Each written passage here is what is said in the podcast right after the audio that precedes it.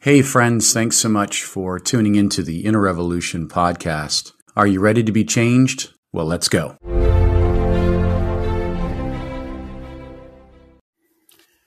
Hey, friends, your host Jason Moore here. It's been a little while since I put together a podcast, so I wanted to get back into the groove here. It's been a busy season. Hope you had a blessed Easter. But I was thinking about this thought over the last several weeks, and it really kind of, uh, really kind of was burning in my heart. Don't you love when the Holy Spirit puts something in your heart? In uh, Jeremiah 20, verse 7, you know, he, it burns in you, and you have to uh, really speak it. You know, I really sense this maybe be a word from the Spirit for those that are listening. You know, when we consider the church, uh, especially during this pandemic season, I've been really watching um, all over the world just how the church has been handled. It's been really a target, actually, and really watching, especially what's going on in Canada. And I know they have a different form of government and no Bill of Rights like we do, but uh, I was watching recently um, the police trying to shut down a church during Easter, and the pastor was there at the door and just had such a passionate response for them, saying, "You're not going to close us down." And uh, he was a Polish pastor uh, serving in Canada, and uh, just really uh, just had this dogmatism that uh, was really uh, inspiring to see. I also saw another pastor online a few weeks back jailed for his for preaching during the pandemic. So I was thinking to myself, you know, these are our neighbors and uh, the church, you know, why is it that the church has become a target? Uh, sure, people might say it's because of crowds, it's because the church is somehow a super spreader. Uh, whatever, you know, I'm not going to try to analyze that. I think both of those, um, those reasons maybe can hold water to some degree, but I think it's much deeper than that. Uh, I, I really believe as we near the rapture, the church is becoming more and more of a target. We know uh, in the tribulation, thankfully, that the Christian will not be in the tribulation, uh, but we are going to feel the heat and the spirit of the tribulation as we near the rapture. And we know that the Christian will be blamed for things that are going on uh, because that is the most convenient thing. If you do not agree with what's being said and done, then uh, it's you're obviously a hindrance. So you're going to either be shut down or removed. Or in the communist years, we saw people just disappear. You either get with the program, or you just uh, you just disappear. So, but why is it so important to gather and certainly we can't legislate this to people. Uh, people have to have a personal conviction about church attendance. You know, I hear people say this all the time. Well, I'm watching online. I have my Bible. I have my own uh, spiritual connection with God. And those things are very, very important. And I don't want to minimize that in any way because a personal word is something we need. We need Jesus to shepherd our soul in Psalm 23. But I have to also say that there is a, uh, a great importance to gather, and I think it's being lost in this pandemic. Um, mandates that uh, scare people into uh, compliance. And uh, when we are given a religious freedom to gather, we must take that very seriously and again, I can't legislate this or tell you how to think, but I've been really stirred up about it more than ever. And it's not a popular thought, but I think gathering, uh, we should do it all the more, like it says in Hebrews 10 25. And in that season, when that was written, leprosy was rampant and many other diseases. So, why must we meet together? Well, uh, there's a corporate word there's a corporate word that we see all through the book of Revelations, uh, Revelations 2 7, 2 11, 2 17. this simple phrase uh, that says, Hear what the Spirit is saying to the church. Now, if I'm not going to church, then I'm not going to hear what the Spirit is saying to the church. That's the bottom line. And uh, again, you know, when we read through Scripture, we see that yes, God visits the individual. Yes, God can speak and minister in our devotional life. But there, yet, so there's a personal word. I, I, I want to stress that that's an important part, but it's not the whole. Faith cometh by hearing, and hearing by the word of God in Romans ten seventeen. So I want to challenge you today with myself, obviously speaking to myself first, that going to church, gathering is a non negotiable. It is an absolute important part of overcoming in these days before the rapture. And this is what Revelations 2 7 to 11 to 17 is talking about because he who hath an ear, let him hear what the Spirit says to the church, to who that overcomes. To the one that will overcome, I will grant right to eat from the tree of life in the paradise of God. He that hath an ear, let him hear what the Spirit says unto the churches. To him without overcome, I will have him eat of the tree of life, which is in the midst of the paradise of God. Again, read that verse twice. Uh, to the one who overcomes, I will grant to sit with me on my throne, just as I overcame and sat down with my Father on his throne. Okay, so these verses are, are addressing, you know, we know the seven churches are, were seven literal churches, but they also represent seven periods of time. And in these periods, God is saying or stressing this point He that hath an ear, let him hear what the Spirit is saying unto the church. Now, the church is the personal revelation of Jesus Christ on the earth. So, of course, Satan is going to try to shut it down. And I got to say, this this uh, video I saw on YouTube about this pastor just literally um, yelling at the police. Now, now I want to kind of be uh, I want to kind of just say it like this that I loved his passion and I loved that he was guarding what is sacred. And he didn't just roll over, but instead he, um, he guarded uh, his religious freedom and the religious freedom of his congregation. I think of MacArthur out in California. I think of many people that um, are uh, preserving and guarding, and that's an important word. We must guard what is sacred, uh, lest it be taken from us. And this is what Revelations 3 3 says. Remember, therefore, what you've received and heard, hold fast and repent. And in verse 11 of chapter 3 of Revelation says, I'm coming soon, so hold fast to what you have, so that no one will take your crown. So, verse 11 is very key. Hold fast to what you have so no one will take your crown. Now, again, the church is a group of sinners gathering, imperfect people gathering around a perfect God, hearing truth, uh, learning, and uh, distinguishing what the Spirit is saying to the church in these last days. There's, yes, a personal word, but a corporate word. And really, the message that we see in Revelations 2 7, 11, and 17 is uh, to overcomers. So if, if I'm coming to church, I'm going to hear a word that's going to teach me to overcome, to overcome, to pass uh, and jump over obstacles, to go through um, the trial. If I'm alone, if I'm um, disconnected, then um, if I'm living in fear, uh, or if I'm living in some sort of like uh, strange like mindset that I'll come out when everything is over kind of thing, um, then what will happen? The likelihood of overcoming will be less because the corporate word, the word when two or three are gathered in my name, there am I in the midst of him. When there's a corporate word, there's corporate power. And uh, we understand that through the principle of angelic warfare that uh, there is power in numbers and ultimately in unity. So think about this. There's a popular concept today by Robert Bellah. He calls it expressive individualism.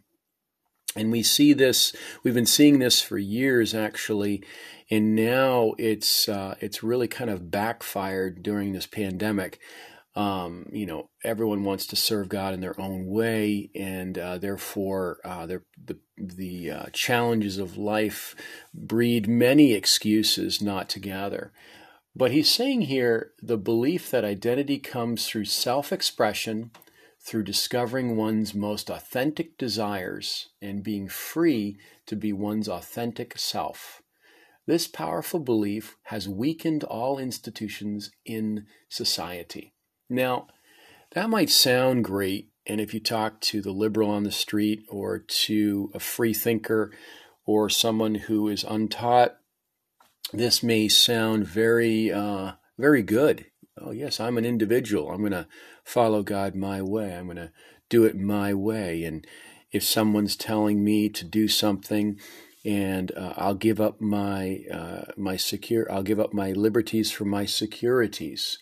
Uh, and and all of a sudden uh, we don't even put back, push back at all. We just roll over and give up these tremendous rights, tremendous privileges, uh, because we're following uh, people's uh, liberal thinking.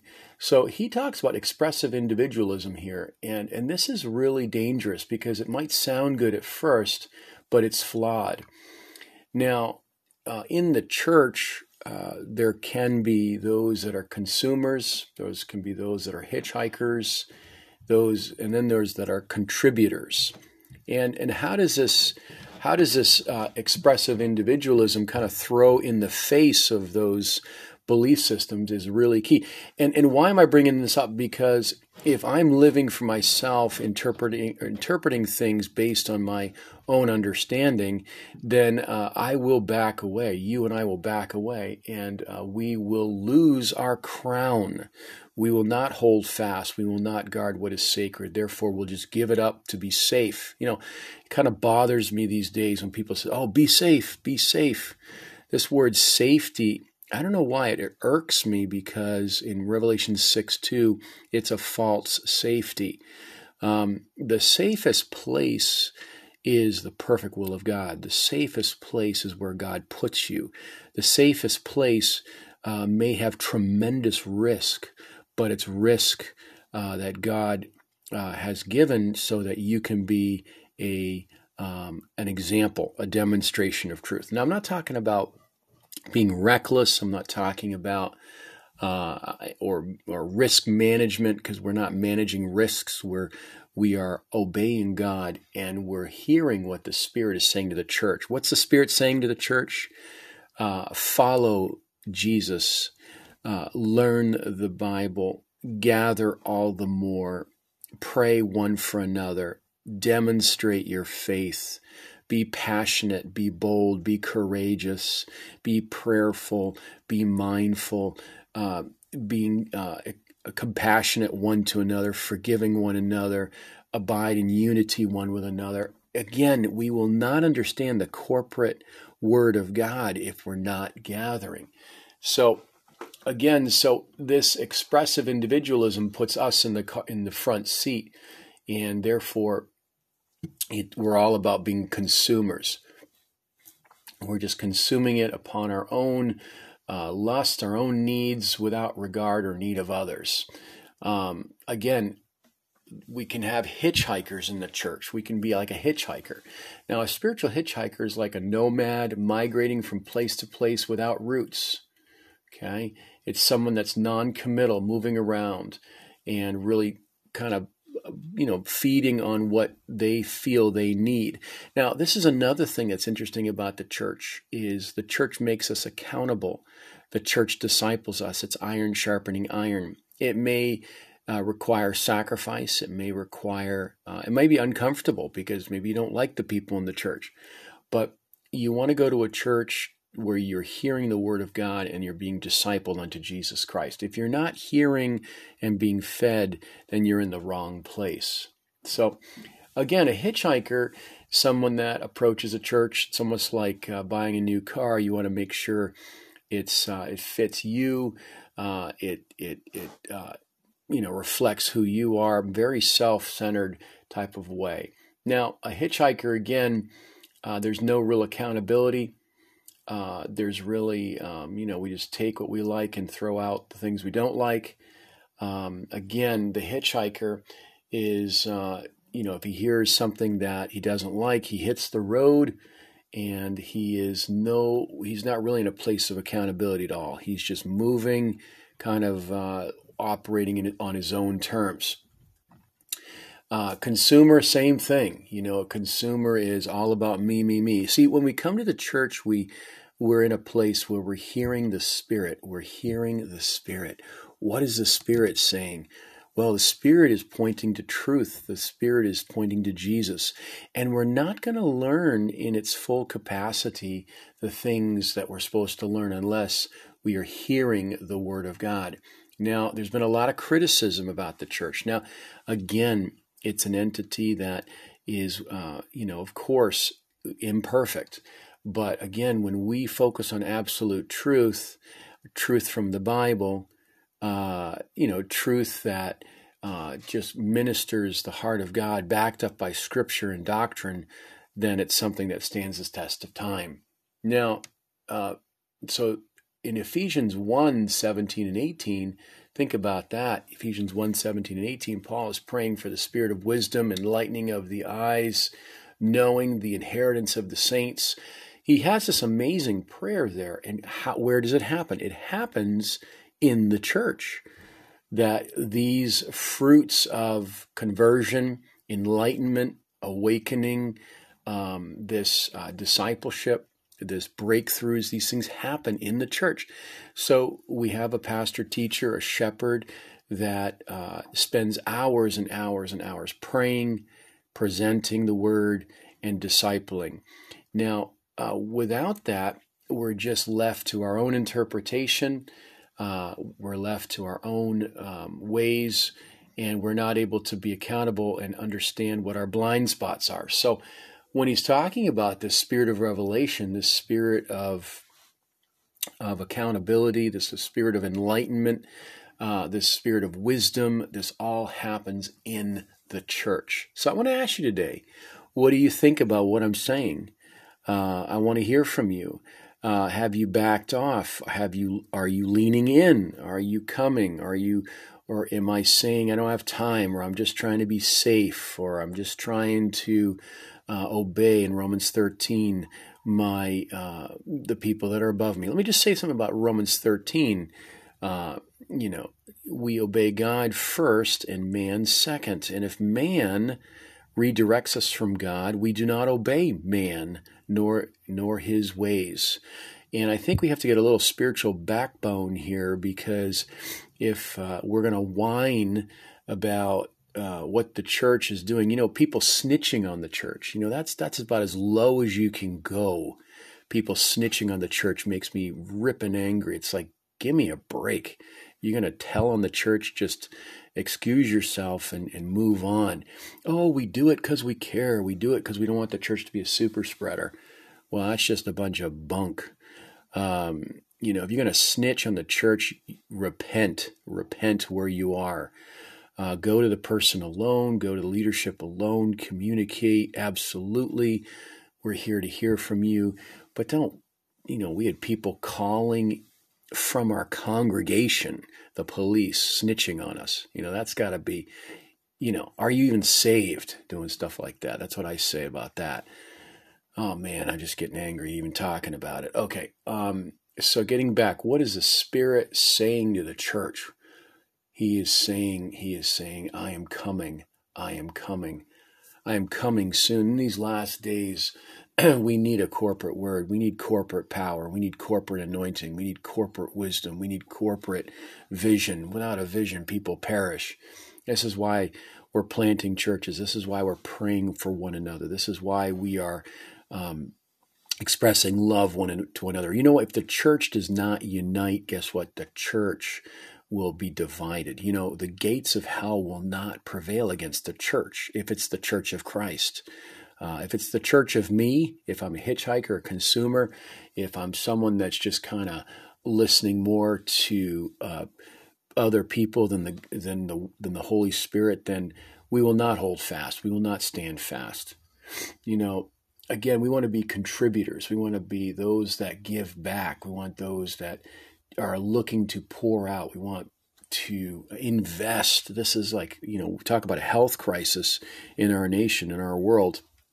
How about a mental health crisis? People are faltering. Why? They're distracted, they're divided, they're disrupted in their emotions. And so, therefore, we need to have a, uh, an attitude of prayer, an attitude of boldness. You know, I'm not going to give up my right with you to gather to hear the Bible. Uh, I'm not going to uh, give up my right to minister to uh, the brethren. You know, look at Acts chapter 2, 41 through 47, the early church. What was their center? It was the scriptures, it was the apostles' teaching. So let's lean in. Let's be even more, uh, in the right sense, aggressive about making it our um, making it our first choice to gather, to pray for our pastors, to pray for our leaders, to pray for our churches. And, um, you know, even in our church here in Baltimore, we've had to, we have a good relationship with the city and uh, we're in good communication, but we're not closing down. We're not closing down. Uh, that's the most ridiculous thing. And, you know, for churches that have done that, we're praying for you. We're praying for you uh, that you'd open back up because you're a city on the hill. You're a light in a dark place. And we need to be communicators of what the Spirit is saying to the church.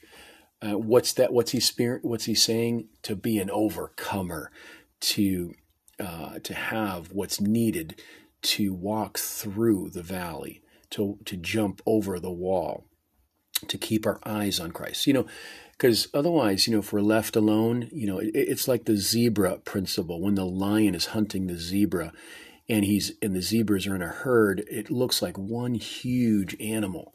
But if the zebra is, uh, you know, off to the side, then he's an easy prey. He's an easy target. That's what the devil's trying to do. He's trying to to divide and conquer. He's trying to um, to lead away, to entice, and to destroy, kill, and rob.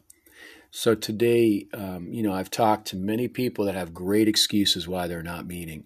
And that's between you and God and ultimately. But I want to challenge you. You're not hearing what the Spirit is saying to the church. You may have a personal word, but the corporate word is the only way you, you and I are going to make it to the rapture as a fervent, effective Christian because uh, otherwise we're no match for the devil, no match for the world system. And yeah, we may pay a price for meeting, but you know what? The gates of hell will not prevail. And uh, so let's not dance around the issue. Let's lean in. Let's pray hard. Let's love fervently. Let's serve intentionally. And let's hear what the Spirit is saying to the church. Thanks, friends, for joining us for another episode of the Inner Revolution podcast. Please find us on Facebook, Instagram, and YouTube, and subscribe so that you don't miss an episode.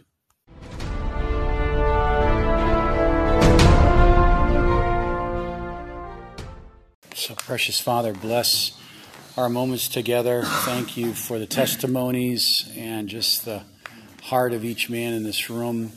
It's really amazing.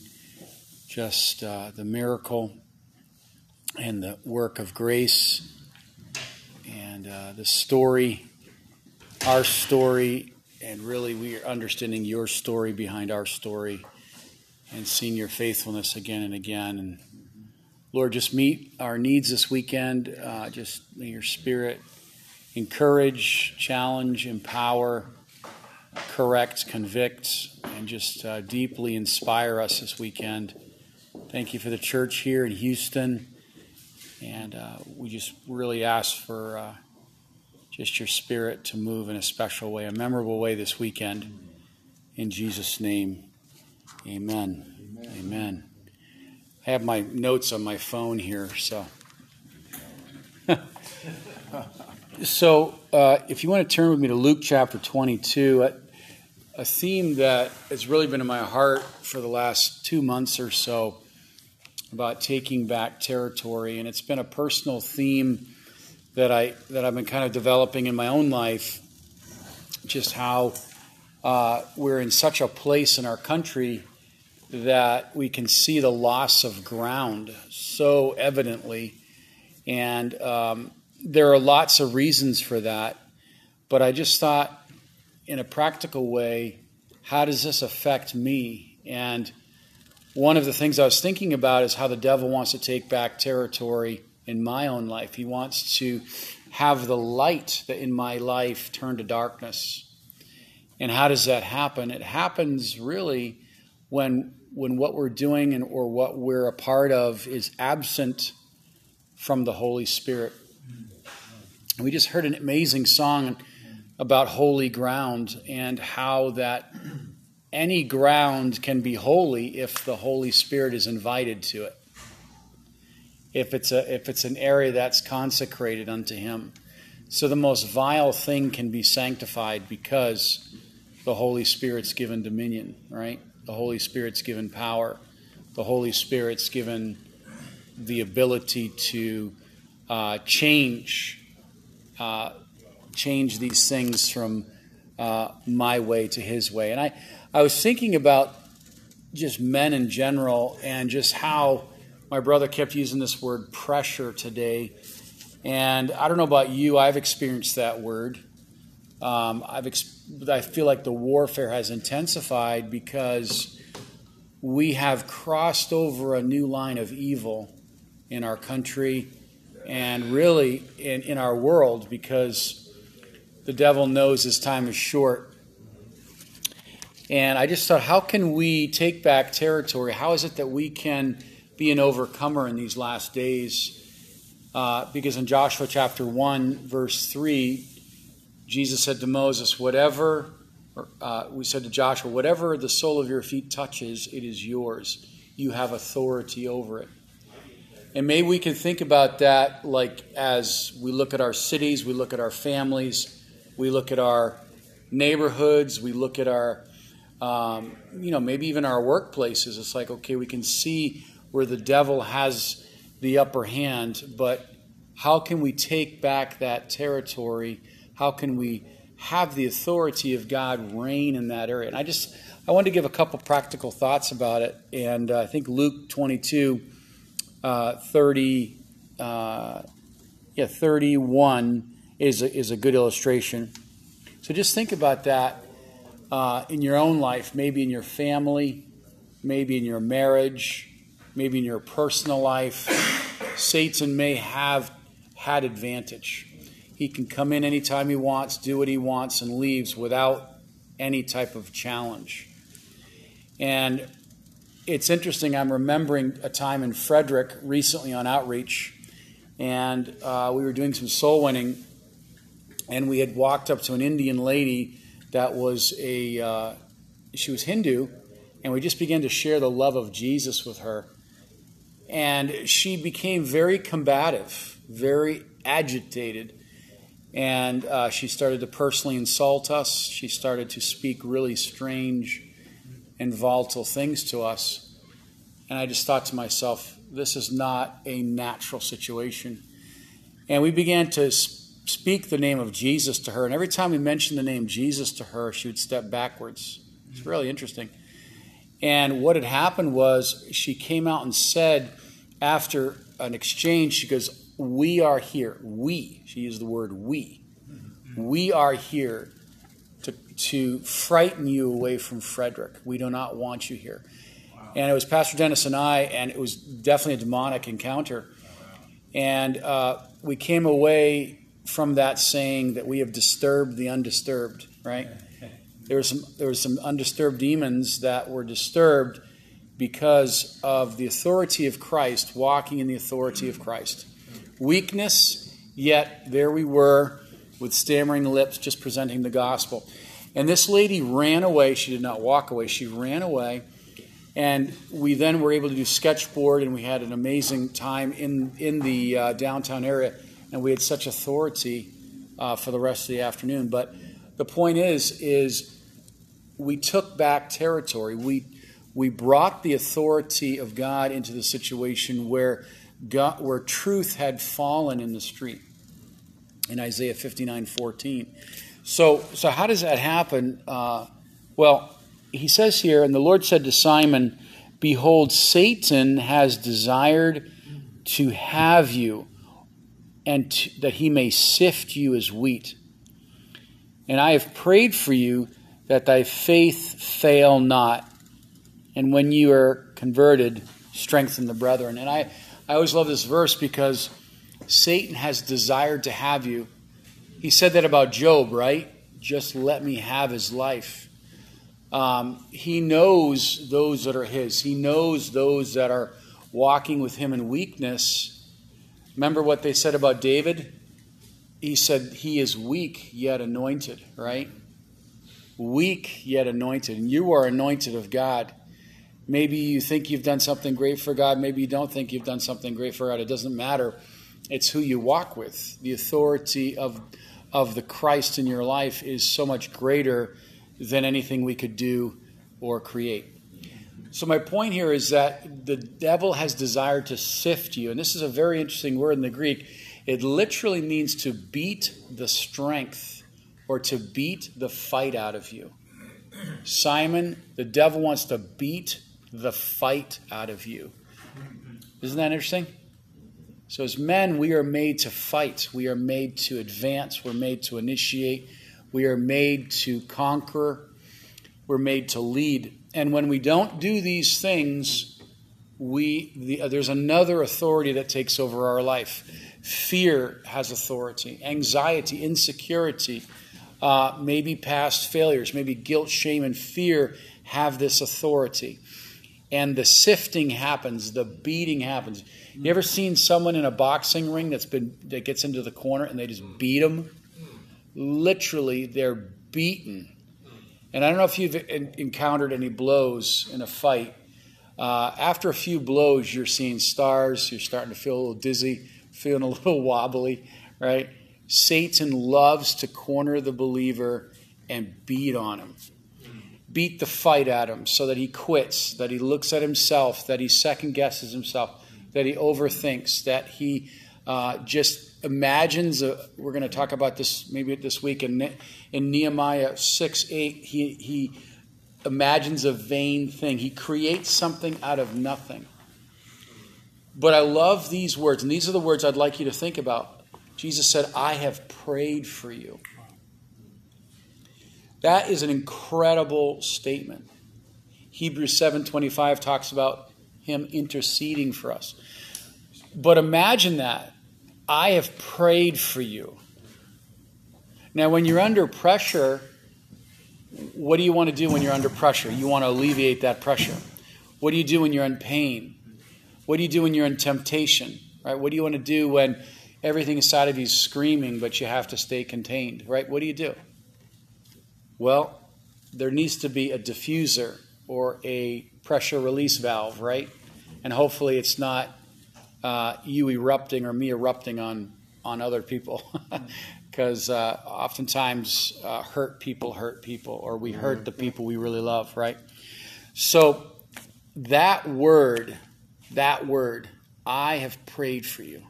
I want us to think about that, like Jesus praying for me. Now, if you look at John 17 real quick, John 17. Um, so you know, it's just interesting to think that Jesus would not only know our name, not only count the footsteps, he counts your footsteps in Job 31 4. He bottles our tears. He's very personal, right? But he prays for us like prayer. Like Jesus intercedes to the Father for you. When you and I are under pressure, when you and I are between a rock and a hard place, when you and I want to quit, right? And by the way, when you want to quit, that usually means that you're right at the pinnacle or you're right at the edge of victory. So when you want to quit, when you want to throw in the towel, that's usually when you're ready for a breakthrough. Can I say something? You know what carbon is, don't you? That's okay. What lead's made out of. Uh huh. So when you put lead under pressure, it becomes a diamond. There you go. So you're talking about pressure. You have to go through pressure to be a diamond. Excellent. There's a good example right there. Right? Wow, that's that's brilliant. So it's like it's amazing what happens. There's good pressure, right? There's the pressure that can be toxic and just, can hurt us. If it's just on top of the land, it's just lead. Yeah. But if it's under pressure and fire, it becomes a diamond. Beautiful. So, yeah. And also, there's also pressure like hydraulics, right? Hydraulic mm-hmm. pressure, which actually moves you. There's bad pressure, toxic pressure that hurts us, and then there's good pressure that moves us and advances us. So that's a great, great point. Well, anyway, just look at this here, um, John, John 17. So maybe just uh, four things I could suggest that will help us in taking back territory. Um, number one, it's, rem- it's remember remember what originally was the pattern before the devil hijacked it. Okay, so just think about the human race for a minute. God, a man was made to what? He was made to what? Have dominion. Have dominion to rule, to glorify God, right?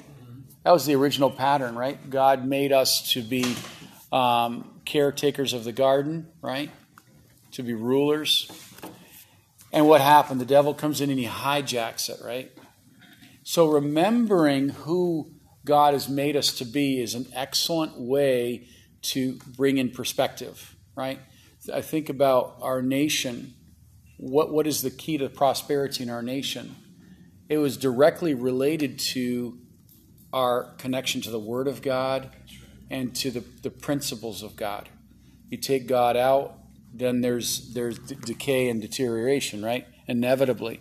So remembering the pattern, okay, it's so important. The pattern of a family, the atomic family, right? the kingdom family. Okay, we know what the reason is for the family. It's not two dads and kids. It's not two moms and kids. It's a mother and father, right? It's the the dynamics and the and the the beauty of marriage, right? The second thing that helps us identify and take back territory is to address the antichrist narrative. So what does that mean? like there's there's like another narrative to what Christ's word says, right? Christ's words point back to the heart of Christ. We interpret the things of God by the heart of God. But an antichrist narrative is absent from the absolutes of God, right? So it's humanism or it's relativism. It's this narrative that is very much designed to point back to you are your own God. Mm-hmm.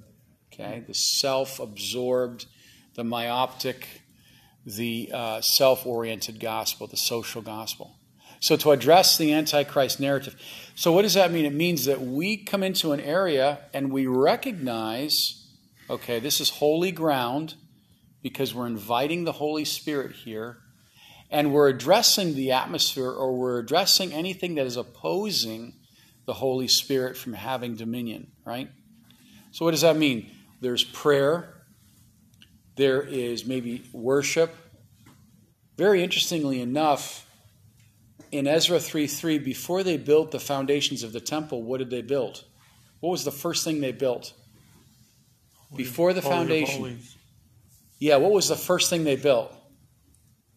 Place for the ark. The altar. The altar. The altar. Before they even built the foundations, they built an altar. What a great way to address an area is on our knees, right? To discern, okay, what is it? What's God's plan for this area, right? You ever go to a new area? I know in Frederick it's been very interesting. There's like old demons in that city. They're really old demons. It's it's, it's and I'm not a demon hunter either, but uh, we we encounter some uh, strange stuff every week. But what's amazing is you go in with the power and authority of God, and the devil wants to sift, but what happens? Jesus prays, mm-hmm. and the devil exits. It's amazing. Jesus prays like Jesus is praying in John 17 that we are one, even that as we are one, that they would know the love of God, that we would not be uh, separated from his Father. It's amazing the things that Jesus prays. Let me give you two more things. So, address the Antichrist narrative. To address the lie, What is speaking to my life? What's speaking to me? Oh, you're a loser, you'll never make it, or your past disqualifies your present, or you could never be used of God because you did, you did X, Y, Z. Antichrist narrative, like to address that and say, that is not, I'm taking back that territory. I'm taking back that mind space. I'm taking back that soul space. I'm, I'm letting God fill my heart and cast out the lie. It's very powerful. So it's geographical, but it's also, uh, it can be emotional, right? Emotional, that's emotional territory. Like how much energy we can lose. Like, um, kind of a funny thing. Uh, I have a pool at home, and uh, I filled I filled it up and it leaked. Hmm. Right? So you put 5,000 gallons in it, and the next day there's nothing. So you do that a couple times, that's very expensive, right? So there's holes in my pool that I could not find, and I'm like, it's like on my mind. I don't know about you, like I fixate on things. I, I hold on to things. I'm like, I have to figure it out. I have to I have to solve this problem. I don't know if that's good or bad. So it's normal. Okay, thanks, Pastor. so I'm like patching everything. I'm like patching everything. It looks like a hole. I got like three inches of glue in the bottom of my pool. No, I mean it's practically. A, so I wind up calling a guy who's like this. He's a diver. So I say, hey, can you? He, and he specializes in fixing pools. So he jumps in there, and he's he uh, he literally patches twelve holes and I said, "Have you seen a pool this bad?" And he goes, "No." I, he goes, "I've I've patched a pool that was 60. I had to put 60 patches in it." Wow. So I'm like, "Wow, you should probably retire that pool, right?" And he goes, "No, you got a lot of life in this one." yeah. So I call so I call my pool the speckled bird. But uh, the, the the point is this: is like I was using so much mental energy to figure out this pool that when he finished it I literally slept for like 10 hours afterwards. I was so exhausted. I mean, have you done that before? You thought about something so great? Yeah, I was about to sleep 10 hours. Yeah. oh, okay. put some holes in the pool. I was slothful.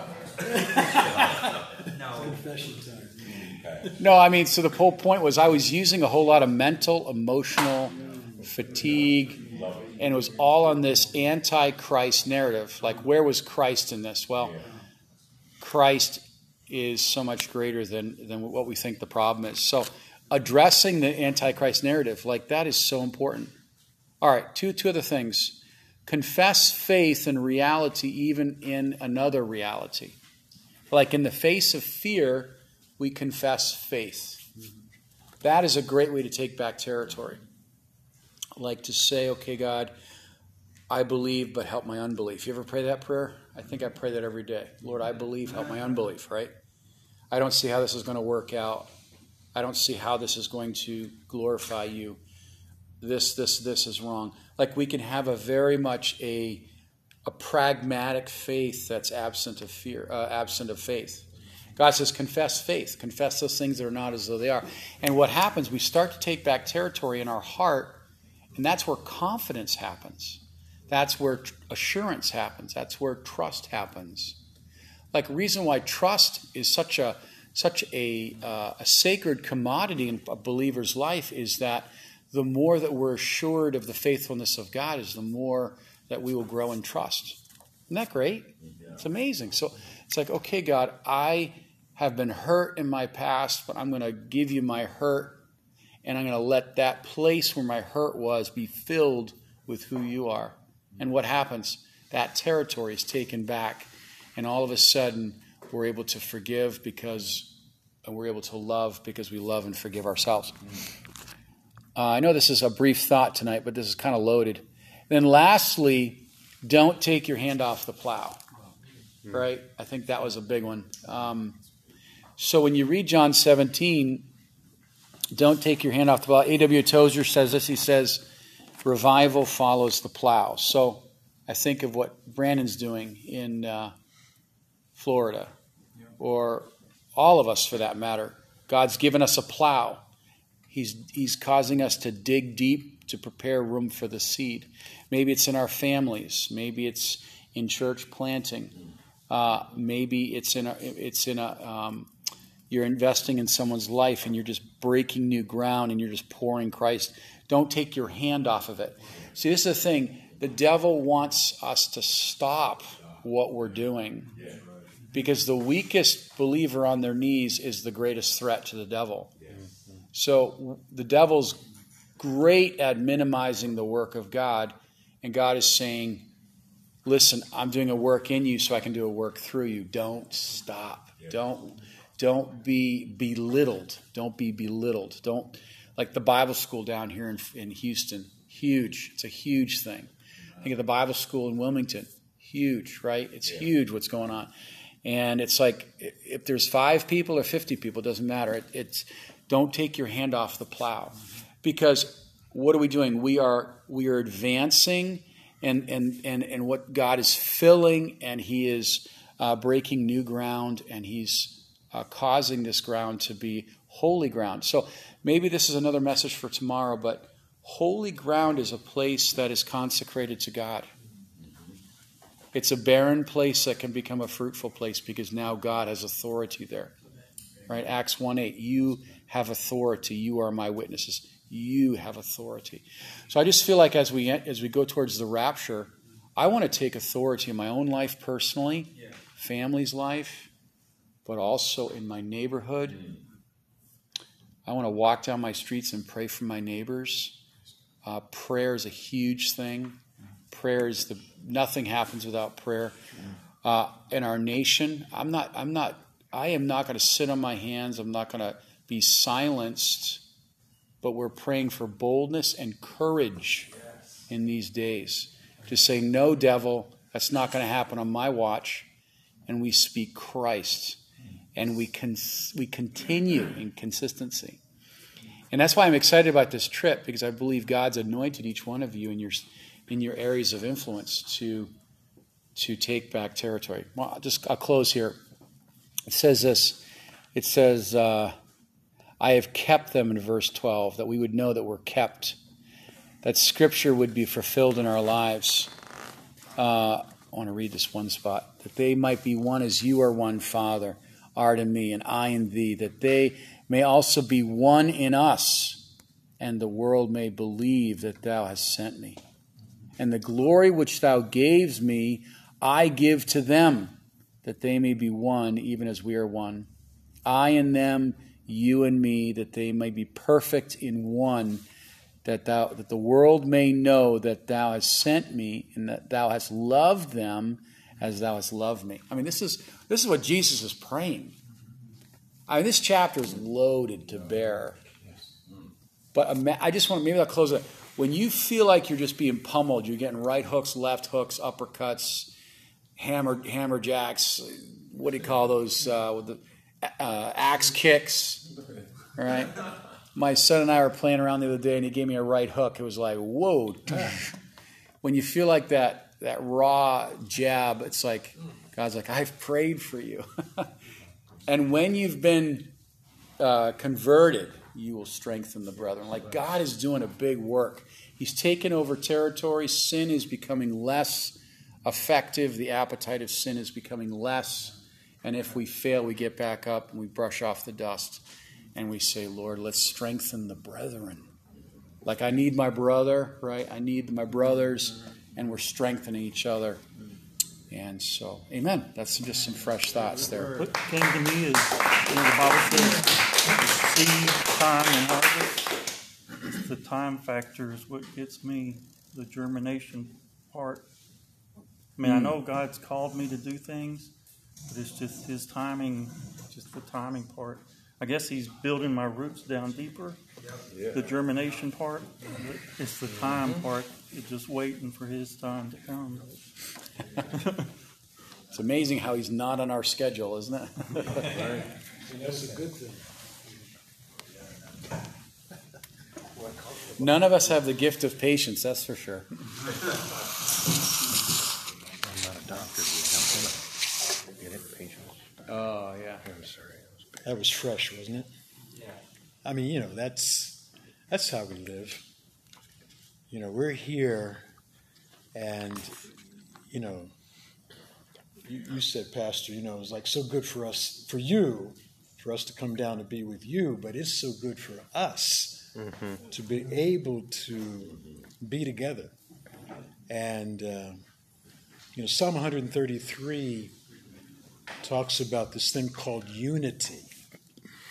And unity is not sameness.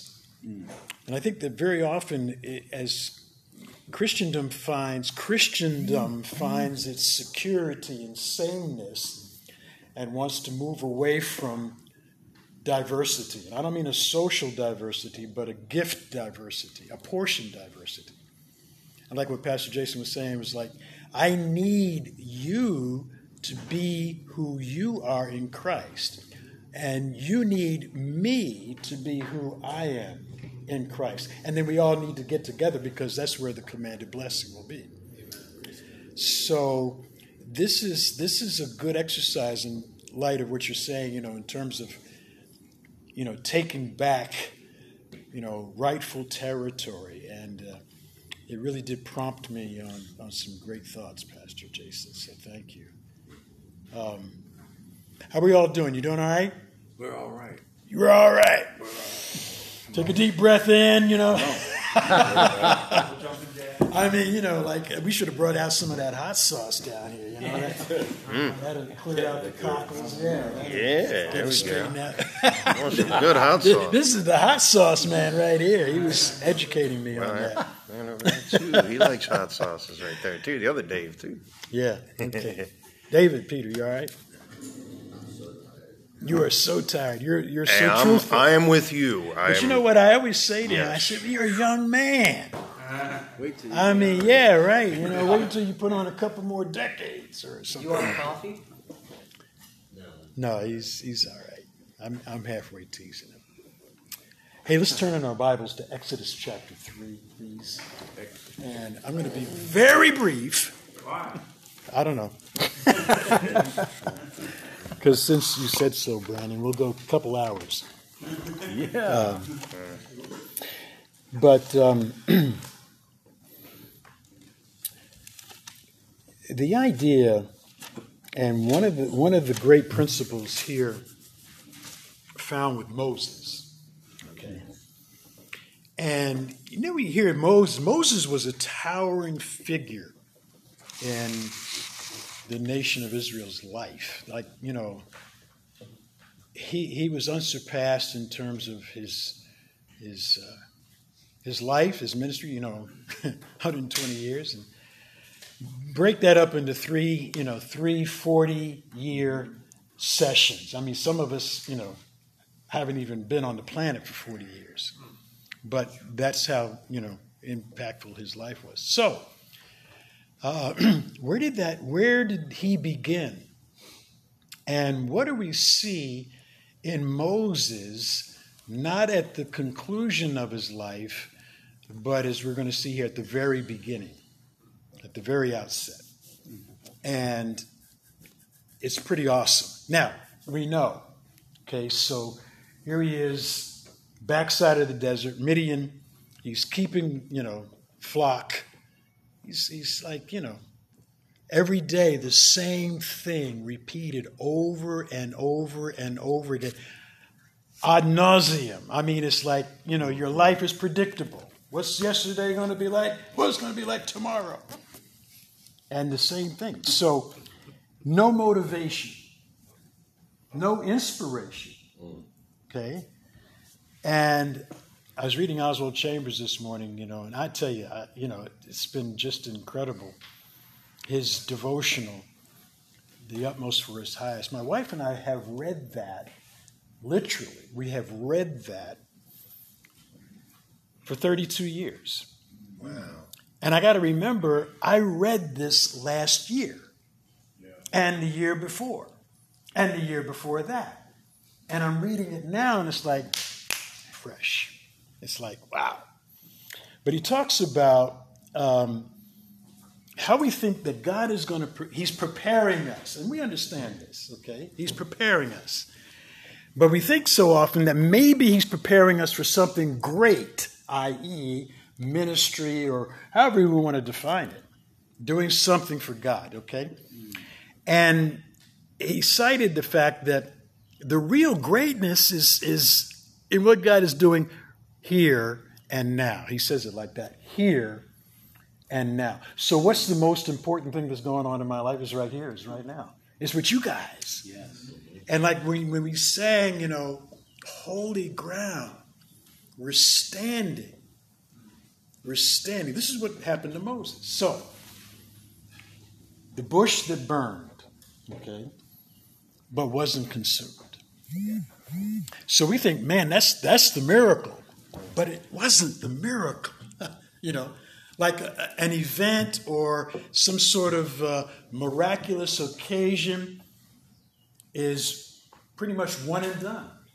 You know, I mean, we could have said to Moses, "What did you see out there?" He says, "Man, I saw a bush that was burning and it wasn't consumed." Oh, that's great.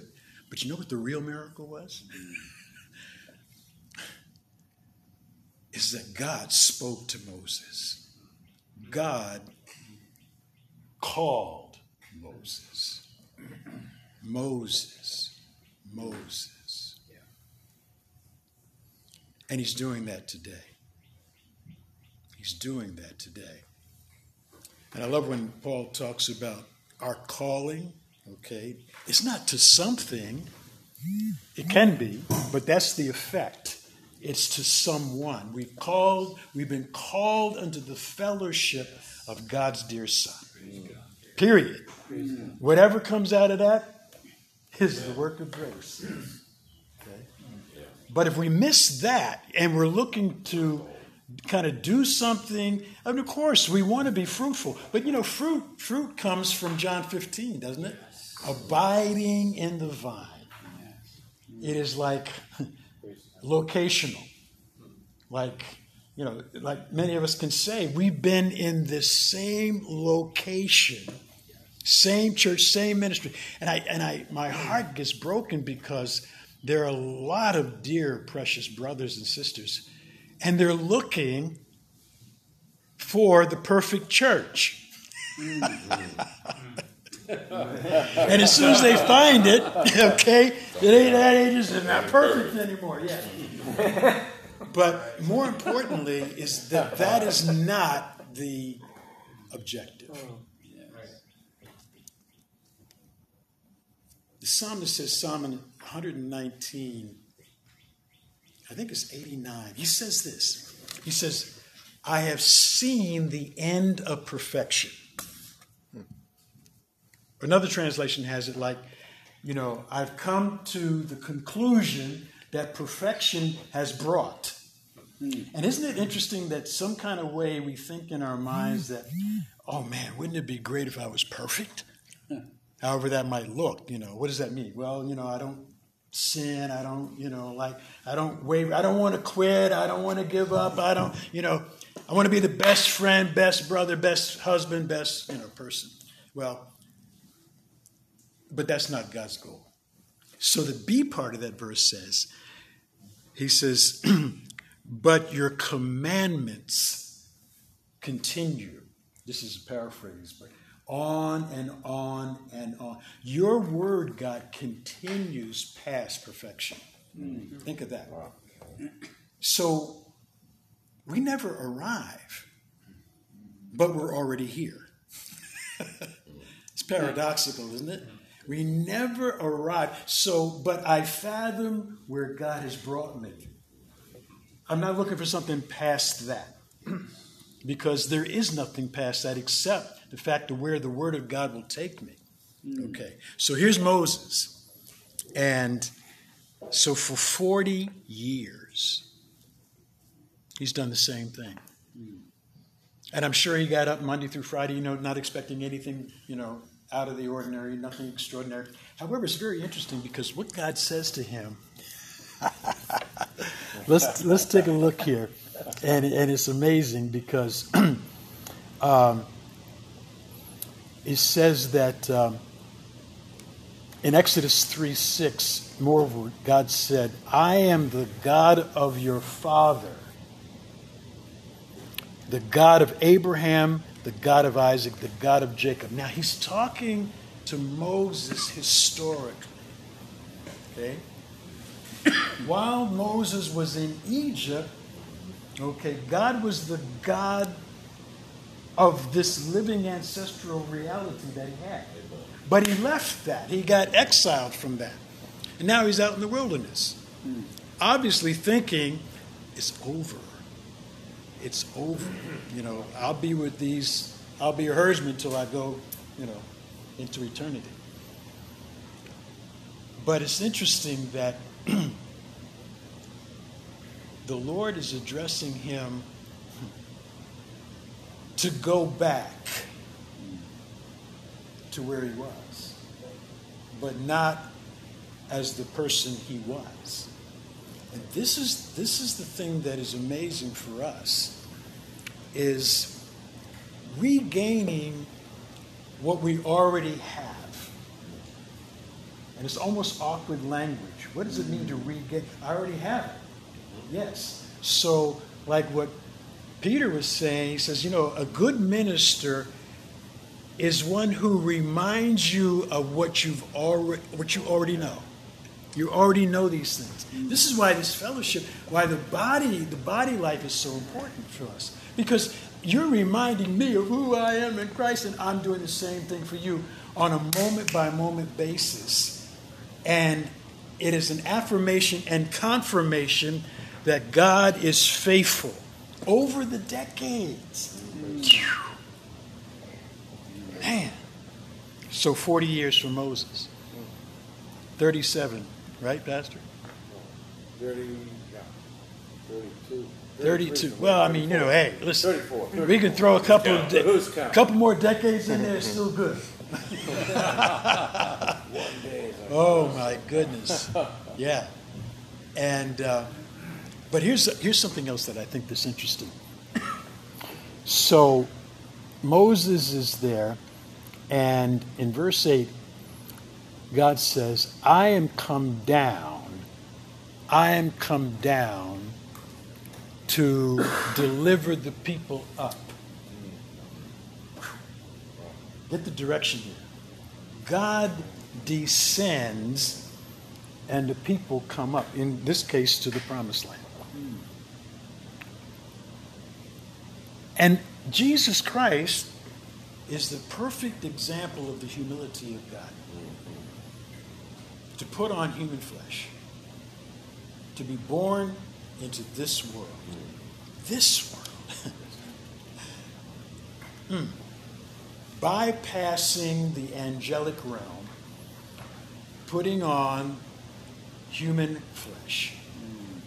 And then getting that human flesh to lead the disciples who were just like you, just like me, and getting them to then carry on this message. Okay? How does that happen? Same way. God. I'm not looking for a burning bush. I'm looking for the God of the burning bush. I'm not looking for an event or something to inspire me externally. I want the Holy Spirit in me and in you to speak to us. To speak to us. And the moment that the devil lies, like you're saying, Pastor, that you're, you're out here, you're on your own. You're isolated. Nobody's praying for you, thinking of you, doing anything with you. That is the lie. That is the lie. Until we, we see this, and maybe we see it just for three or four days, we're going to see it for an international international convention. Amen. Last week Yeah, of June. June, Come on. come. Come on. we need, you know, you know what's provoked me is that there are folks that they got to get a visa, they got to get their passport stamped. they got to get an expensive ticket, they got to get a COVID shot, or mm-hmm. whatever they else need to do. Rent a car. Yeah. to get here, for them to get here for a week, seven days, eight days, they're coming for you. They're coming to be with you. That's why they're coming. Okay? So that's why I need to be there for them. That's why I need to show up. Because maybe I just need to get in a car. You know, maybe I just need to get on a plane. I don't, you know, whatever. You know, let's do it. let's do it. Okay. So that's a little advertisement there. Um, so Moses hears God speak to him. And then he tells Moses, go back. But Moses is going to doubt as to what he could possibly do going back into Egypt. Number one, he's still a fugitive in his own mind. He's still on the run mm. mentally.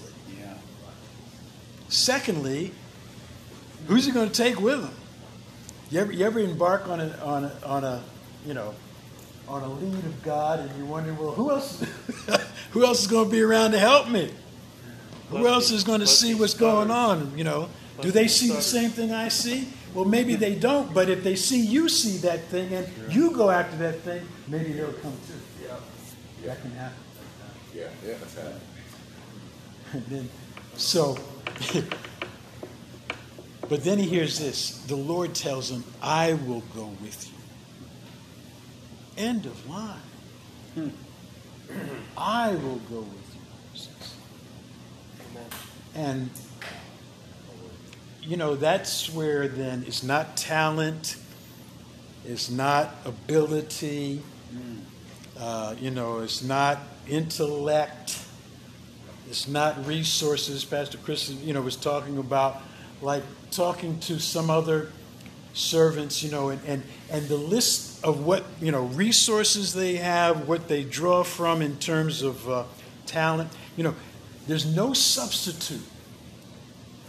A gift of the Holy Spirit can't be counterfeited, can't be reproduced, can't be duplicated, and can't be controlled. It's a gift. It's a gift. And it's outside of the realm of the natural. You know. I mean, if the natural man could do what we're talking about here, or what we, you know, what we're, eh, you know, experiencing, then who need who needs what we're doing? Okay, but no, this is supernatural, hmm. and it's supernatural not because it's some event or it's a visible thing. It's supernatural because even right now, even as I was saying, you know, God's speaking to me. Hmm. God's speaking to us. Okay? And He's going to call us to do that which is impossible in the natural. Why shouldn't He? Moses, you're going back to Egypt. you know, you, you run the risk of being, you know, in prison. You're going to stand before Pharaoh and say some things that, you know, Pharaoh needs to hear. Because you know what Pharaoh's going to say? You know, who is this God that I should worship him? Yeah. Interesting question. It's kind of like a two edged thing. It was like, I, you know, I think I'm God, so I'm rejecting you. But who do you think that you are coming to me talking about this other God? Well, that's what people need to hear. Because if they're thinking that they're God and that they're going to run their lives and that they're the determiners of their own destiny, they need to hear that, oh, no, no, no, there's another God. Mm. And he's a living Christ. And you can know him. And he loves you. How are they going to find that out? We got to go back. we got to go back. And maybe it's going back to, and I know that's what's happening up in Delaware, to what we grew up with. Mm. I love the fact that you said, you know, you were listening to a tape. a tape? Scotch tape? Hey, duct tape. Hey, Yeah, duct tape. Yeah, something's holding that together. It was a video Yeah. class, Pastor Stevens Proverbs class, Proverbs. You know what? I mean, I don't know who it was. I think it was God, but I don't know who it was. But somebody, somebody made the quantitative decision that when Pastor Stevens was going to say anything, get a microphone under his chin. so what do we got? We got uh, six thousand plus messages. Wow. Okay, four hundred and seventy-four doctrinal booklets you know, radio, Bible school classes. I mean, we are very wealthy. Mm-hmm. Very wealthy. So all the more the reason I just, you know, spend and be spent. That's what Paul said, didn't he? Mm-hmm. Yes. Just spend it, you know, because you're not going to drain the bank account. you know, we, we, we win by losing. Mm. We gain by giving. You know, it's it's like the mm. the divine equation is the inverse of everything that the world has said. You know about who you think you should be and what you should be about with your life. What are you going to do with your life? You know, spend it on Christ. You know, why this waste was the indictment against the alabaster being broken. Right? We heard that recently. And the fact that you could look at that empty alabaster box and and say, you know, boy, I wish I had saved that for a rainy day. Well, guess what? It's raining. It's raining out here right now, right? It's, okay. And um, but just in closing, what God would do in gaining our attention to what He wishes to say to us in the next 48 hours. That's amazing. We're going to hear from heaven.